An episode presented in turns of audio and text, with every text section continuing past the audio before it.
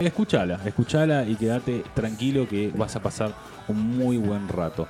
Una semana con todo, de nuevo. El, el mundo se mueve más rápido eh, de lo que uno pensaría.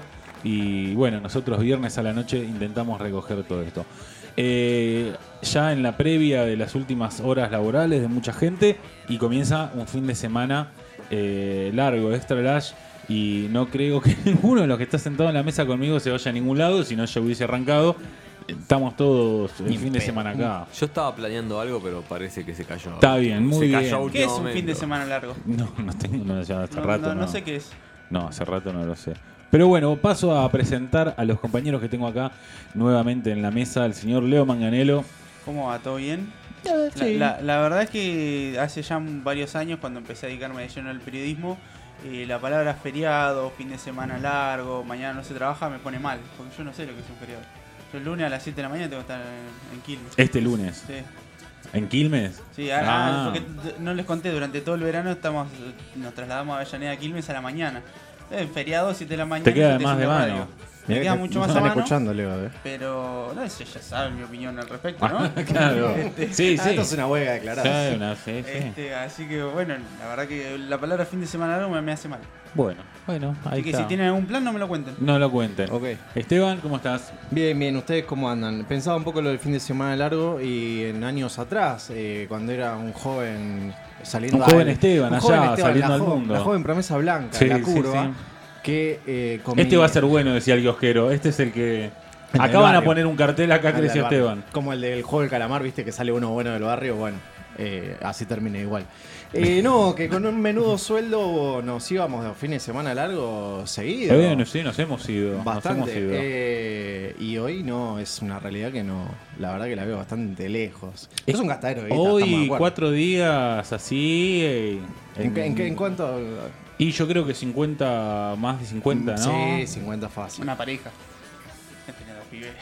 No, tenés dos pibes, es un No, 100. que Es un encima, 100. claro, tenés que entretenerlo a los pibes porque te A ver, arriba sí, de la porque después cabeza. está todo el mundo, no, bueno, pero si te hacen carpa y comes fiambre, bueno, el Ah, fiambre no, sí. porque hoy es que comes arroz, eh, pero una, si querés irte a Estoy alquilar tomando paracetamol hace una semana porque tengo la espalda partida a la mitad por el, por el colchón. Imagínate, Claro. bolsa de dormir, me quedo, me quedo parapléjico. Una carpa. Yo, yo sin techo y baño no me voy a ningún lado.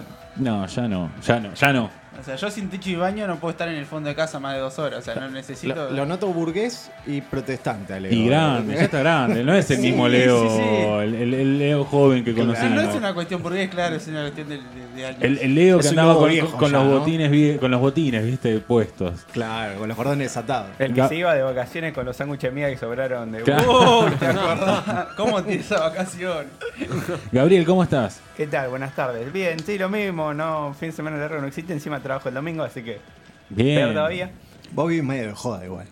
Pero es- ¿Mañana no laburás sábado? No, no, Mañana, mañana. tengo un, un laburito ahí en casa, así, en el terreno. No sé si te acordás. dicen que llueve. Está el Tenés patrón máquina, acá que- sí. No, no, es adentro, queda tranquilo. ¿eh? Ah, ok, quédate tranquilo que... Quédate tranquilo. No hay No, drama. no, no pasa nada. Ahí lo quédate encontramos para hacer. tranquilo. Eh, No, además, además te- ¿Tenés masa y cortafierro? Sí debo tener. No, ¿Sí? No, lo, no lo uso mucho, No, como Pero tranquilo. que hay, le- hay. Le vamos a sacar el Sí, óxido. quédate esa tranquilo. respuesta fue. Te enterraste solo, me parece. Y pero hay, boludo, ¿qué querés que te diga? No, No, voy a que- mentir. no. Quédate sí, atento mañana a la mañana en el teléfono. Seba, ¿cómo estás? Bien, bien. Estábamos a esto de decir, bueno, ya pasó la pandemia y es como. Sí, sí, sí, reactivan un montón de cosas. Bueno, quería justamente Yo hoy preguntarte le- tu opinión, que, que sos el que quizás maneja más un poco la, la geopolítica internacional. ¿Cómo, solo- cómo, qué- cómo estuviste expectante esta semana las noticias? Yo solo le pido a Putin que no nos caiga el mundial. Es A ver, solamente- ese es un gran lo pedido que que quieras, hacemos, invadí ¿no? 20 países más, pero el mundial para noviembre, Tremendo diciembre, por favor, Aflojame. Aflojame. aflojame. ¿Qué es lo que pensás realmente? Yo pienso que Putin les midió, los midió absolutamente a Estados Unidos, a la Unión Europea, y vio que no, No iba a pasar Nadie iba a nada. saltar. no iban a saltar porque en momentos cuando pasó, que estaba pasando, decían que ah, siempre hay como siempre un chusmerío dentro de la, de la política internacional. Decían, no, ya Biden se fue a dormir, decía. Dice, los momentos le dijeron, che, lo que está pasando, bueno, mañana voy a dar un mensaje. Mañana vemos. Y Está- cuando está ya- grande, Quiero Vale, ver, ¿no? Está grande. Y ya los quiero ver la serie de Bilardo. Después, hab- hablame después. Y yo creo que los asesores habrán quedado así mirando a la nada como diciendo, Como, como la historia que cuentan que la Rúa estaba mirando dibujitos eh, en el 2001, en, en plena. Bueno, en y, Ma- y quilombo. Ma- y Ma- y Macri apagando la tele, apagando el teléfono Sí. a las 7 diciendo, bueno, Sí. mañana será otro día. Mirando Netflix, exactamente. nada, ya pasó el 2014 que pasó lo que pasó con Crimea, hubo unas sanciones, pasó un año y ya las, sanciones se levantaban. Él tiene una carta así casi ganadora que es el- la cuestión energética. Eh, desde do- cuando se acuerdan cuando pasó lo de Fukushima, no sé si Sí. 2011, 2012 que bueno, Alemania empezó un proceso de desnuclearización, es decir, cerró todas las plantas nucleares del país. ¿Qué pasó? Al cerrar las plantas nucleares del país, empezó a depender más de la energía producida por el gas. Sí. Y ahí Rusia. Y ahí Rusia, porque podés traer gas por barco, pero se multiplica por 3 el, el precio del gas. Lo que nos pasa a nosotros. Exactamente. No, igual ahora. No, cuando compramos, digo, cuando se compra. Para Claro. invierno, más que nada. Más que nada por invierno. Igual ahora iban a inaugurar acá, va, está empezando a hacer eh, el gasoducto Néstor Kirchner, que viene desde Vaca Muerta. Dicen que está produciendo una enorme cantidad de gas, pero que se aprovecharía mucho mejor si hay un gasoducto y lo están haciendo recién ahora, cuando ya se dijo hace años. Pero Un bueno. par de años, bueno. ¿Y qué pasa? Él tiene totalmente el control en la cuestión energética en Europa.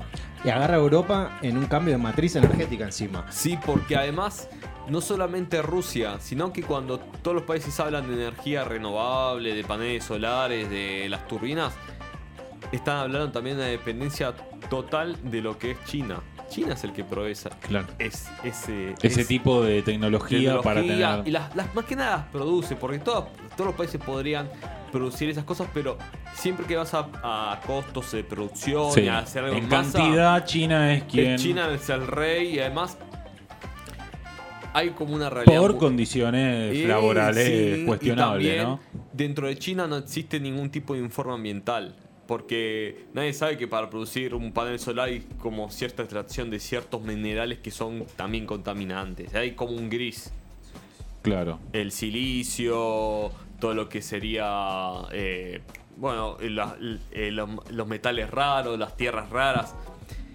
Entonces se creó una situación donde eh, Europa le exige mucho a Rusia, pero después cuando van a negociar, Rusia dice, mira, es más, eh, yo antes de venir para acá justo le estaba comentando a nuestro operador. Nuestro operador técnico de hoy, como siempre, el señor Lucho, que vino con una gran quemadura en el brazo. Eso es por laburar. Eso por laburar. Que había como un borrador sobre las sanciones a Rusia. Vos lees el borrador, menciona contra los supuestos jerarcas del poder de Rusia, los amigos del poder de, de Stalin. De Stalin, mirá. ¿Te, te fuiste, sí, un informe? Está, pos- el está meme poseído, no de sé si lo quitaron. Es el meme de los Simpsons. Estaba muerto. Rompe el cristal. Sale de la tumba. Que decía, menciona a todo el mundo de congelar las cuentas a Putin, pero no iban a sancionar a Rusia en el comercio de energía. Como que Rusia podía seguir comerciando, comerciando energía. Porque no le conviene a nadie. No le conviene a nadie. Y ya cuando es así, le- eh, te das cuenta que Rusia los tiene por la manija a todo el mundo. No, Así y te sumo algo a esa lista que estaba viendo que trascendió. Además de la energía, que creo que era Alemania. Alemania está país- hasta, la- hasta las pelotas. No, con- pe- pero Bélgica agregó que, que también no iba a terminar con la exportación de, de cristal, de ¿cómo no? cristales, no, ¿cómo se llaman? Los de diamantes de lujo, que eran lo, de lo que más le compraban los rusos, y España no quiere dejar de recibir las, los magnates rusos en la, ahora en el verano europeo. o sea, como que sí, como- sanciones, pero hasta ahí nomás, vamos, vamos Para viendo. mí, encima, eh, yo también se lo estaba comentando, pero antes, una Como charla. que un impuesto a los pantalones bombacho le pusieron, ¿no? Una Claro, cosa- sí, algo como para decirle. Lo que Eh, pasa es que se mete a Estados Unidos y como tener un Exacto. primo. Me había olvidado, Gucci también pidió que no, que no frenen las exportaciones Ni para... eso, entonces- Ni eso. Solo Claro. le sacaron la final de la Hay Champions. algo que. Exacto. que Le es un pidieron a Driussi del, del Zenit y nada Hay más. un Está en Estados fenómeno siempre en Estados Europa Unidos. que son los magnates rusos que vienen a gastarse la vida. Es decir, siempre, no sé, vienen a los casinos, está el magnate ruso tirando guita por todas partes. Hay algo que, se lo, que como era como la sanción más grave, que era prohibirles o bañarlos del SWIFT. ¿Qué es el SWIFT? Que es como S-W-I-T-H. Como los patis, como las hamburguesas. Mm, Parecido la palabra. Le erras por una letra.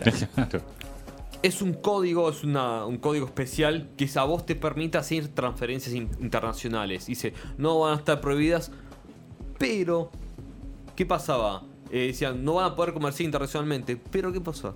Rusia hace aproximadamente dos o tres años hizo su propia red privada así en comercio internacional con China y otros países más, creo que Irán también, y también pueden hacer transferencias por fuera de lo que es la banca internacional. Ellos pueden seguir comerciando con China, que digamos que es la principal productora de un montón de materias primas, un montón de productos industrializados. Digamos que no va a estar aislada totalmente. Y contando esto, eh, esto es casi tremendo. Risorio, sí. El comercio de armas desde Rusia, que es uno de los principales productores de armas, va a seguir habilitado. Claro. Porque hay un montón de sistemas de defensa que inclusive los tiene la OTAN, que es Rusia que es proveedor de ese mismo sistema de armas. Y no va a, y no va a estar deshabilitado. no va a estar deshabilitado. Sí, es, es, es, es un tema complejo. Digo, Mismo, también Estados Unidos mandando eh, 7.000 soldados a Alemania, creo que, que se informó. eh, que 7.000 soldados en realidad para Estados Unidos eh, son No. tres micro de viaje egresado acá. Digo, no es que mandó el ejército. No, no movilizó tropas. No, no, para nada. Mismo Zelensky, que es el presidente de Ucrania, cuando se dio cuenta de la situación, dijeron, nos dejaron solos. Sí, Y lo- los vendieron. Los vendieron porque ellos los habían cebado con que sí, que iban a estar dentro de la OTAN, que si los atacaban ellos iban a tener totalmente apoyo y cuando realmente llegó el ataque, miró para todos los costados y era como... ¿Cuál sería una instancia para que realmente eh, la OTAN responda, digamos? Y cuando ataca un miembro de la OTAN. Es más, eh, Geográficamente tenés tenés eh, Estonia, eh, Lituania, Polonia, todos ellos miembros de la OTAN. Eh, bueno, eh, Francia, Sí. Alemania.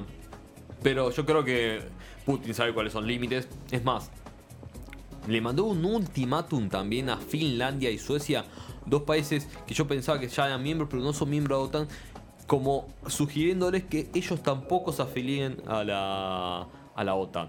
Claro. Y Lo que pasa que me parece que ese, mm, eh, ese pacto quedó medio como cristalizado con el, el Estados Unidos, yo lo veo como el loquito del grupo, y Europa diciendo pará porque yo estoy al lado del monstruo este y me van a romper todo a mí. Y Estados Unidos lo mira de otro lado porque seamos eh, un poco dijo, revisionistas eh, y nunca, nunca tuvo un conflicto dentro de su territorio. No, no, no, para nada. Son- no- Desde- no, obviamente boludos Sí. no son.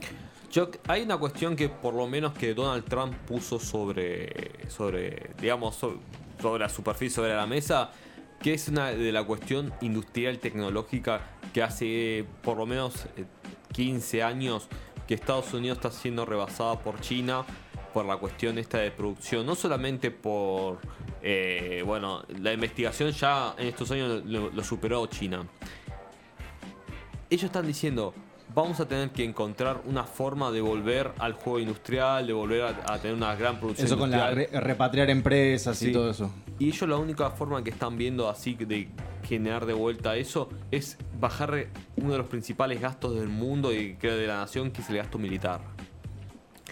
Y ellos le hicieron saber, a- por lo menos a la Unión Europea, que iban a tener que cerrar bases de la OTAN eh, que eran operadas y mantenidas en su gasto por Estados Unidos.